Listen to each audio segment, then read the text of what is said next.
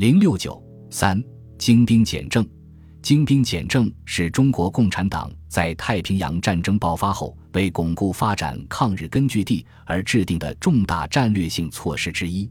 精兵简政的实施不仅为减轻根据地人民的战争负担，节省人力、物力、财力资源，克服严重的物质困难，坚持长期抗战起了极其重要的作用，而且为建设一个精简、统一、效能、节约、反官僚主义的新民主主义政权积累了丰富的经验。精兵简政是党外民主人士李鼎铭先生首先倡议的。1941年11月，李鼎铭等11位参议员在陕甘宁边区参议会第二届第一次会议上提议，在今日人民困苦、资源薄弱之状况下，欲求不因经济枯竭而限制军政发展，亦不因军政发展而伤害经济命脉，唯有政府彻底计划经济，实行精兵简政。对于军事，应实行精兵主义，加强战斗力，以兵皆能战，战必能胜为原则，避免老弱残废、滥竽充数等现象。对于政府，应实行简政主义，充实政府机构，以人少事精、胜任职责为原则，避免机关庞大、冗员充塞、浪费人力、财力等现象等。该提案在参议会引起热烈的讨论，多数议员认为这是一个有远见卓识的提案，应尽快实行，但也有些议员认为时值救国紧急关头，敌人正以大量兵力向我进攻，在这种情况下搞精兵简政，岂不等于束手就擒？甚至有人怀疑李鼎铭等人的动机是否纯正。中共中央高度重视李鼎铭先生的倡议。毛泽东认为这个办法恰是改进我们的机关主义、官僚主义、形式主义的对症药。11月18日，陕甘宁边区参议会通过了该提案，交政府速办。12月6日，中共中央机关报发表题为《精兵简政》的社论。12月17日，中共中央在党内指示中要求全党为进行长期斗争、准备将来反攻，必须普遍地实行精兵简政。随即，中共中央又将精兵简政列为1942年的中心工作之一。中国共产党之所以迅速接受精兵简政的主张，并坚决有力地在全党推行，是因为中国共产党在此之前已对根据地的军队建设和政权建设等问题进行了一系列的探讨，对于精兵简政是早有认识的。李鼎铭所提主张切中时弊，恰与中共中央不谋而合，且他在文字上又表达准确、通俗易懂，便于推广，故立即为中共中央所接受，并很快成为中共的一个极其重要的政策来实行。由于日寇的疯狂扫荡和国民党顽固派的封锁包围，各解放区的财政经济发生严重的困难，党政军民学的脱产人员数没有确定的编制，上层机关人员多，真正打仗做事的人少，大量的脱产人员使农民负担过于沉重，引起人民的不满。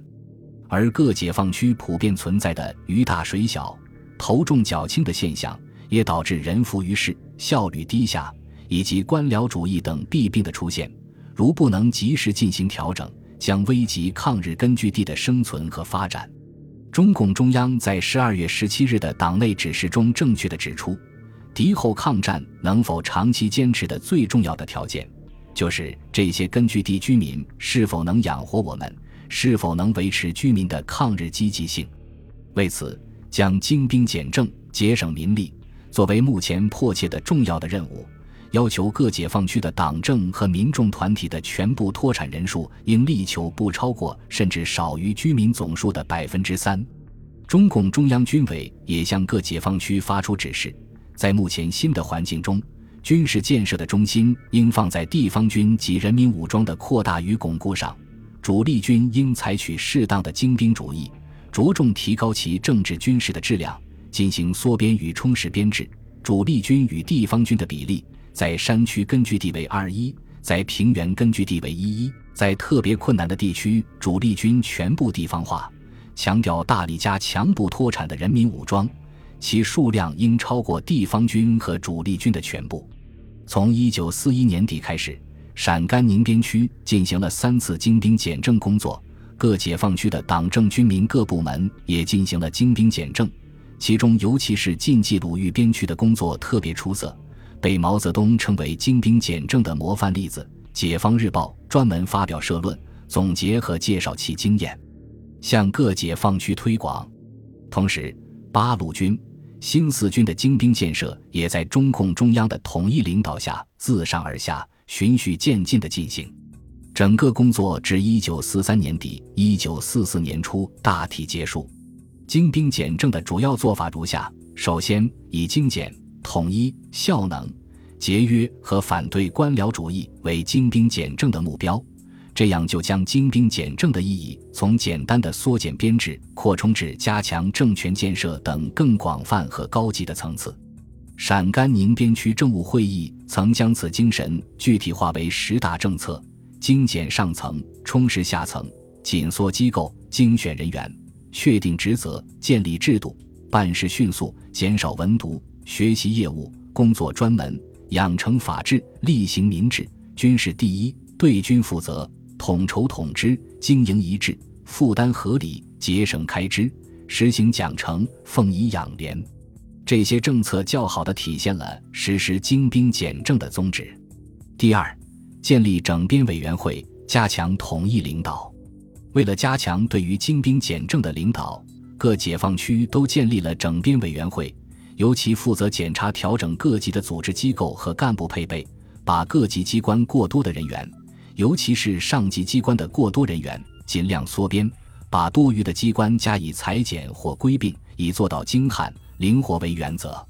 如陕甘宁边区总整编委员会由中共中央、中央军委、西北局、边区参议会的领导人组成，以林伯渠、李鼎铭、李富春、叶剑英、谢觉哉、陈正仁、萧劲光为委员。林伯渠、李鼎铭主持会务，并在各系统建立分会，制定整编方案，统一实施。各解放区都成立相应的领导机构。第三，精兵简政采用裁、减、缩并原则进行。裁就是把某些不合理的机关或偏职机关、偏职部门裁去；减就是把机关、部队过多的人员、繁冗的事务减少；缩就是各机关部队在编制上尽量紧缩，以短小精悍为原则，在开支上也尽量紧缩；并就是把某些工作上相同的机关或部门合并，使工作不致重复等。第四，认真做好各类人员的分流工作，做到人人各得其所。如陕甘宁边区政府规定了详细的分流原则，凡是有相当文化程度、有能力、能工作的干部，应该尽量往下移，以加强县、区、乡的机构；凡是需继续培养、加以深造的干部，应该经过一定的系统送来沿岸的学校学习；凡是身体确有疾病、实在不可能工作或学习的干部，应该由原机关负责设法给予休养，使其恢复健康后能够胜任愉快地为革命继续工作；凡是身体健壮的杂务人员，应该送入建设厅所属各工厂参加生产事业，以发展边区生产；凡是太落后的分子以及太老弱的杂务人员，他们需要回家去务农的，应该让他们回去等。为了做好各类人员的分流工作，解放区各级领导特别强调，在抗日民主政权里，一个干部往下调并不是降级，相反的，应该认为做下层工作是最光荣的事业。精兵简政在各解放区的实施取得了明显的成效，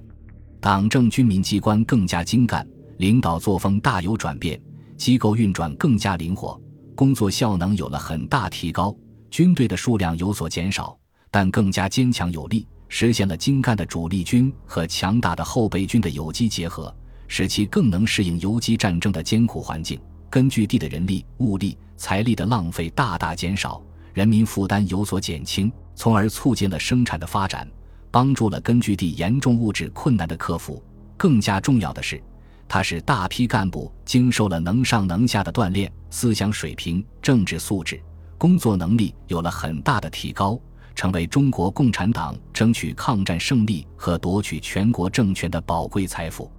精兵简政是中国共产党在新民主主义政权建设中的一次成功的实践。本集播放完毕，感谢您的收听，喜欢请订阅加关注，主页有更多精彩内容。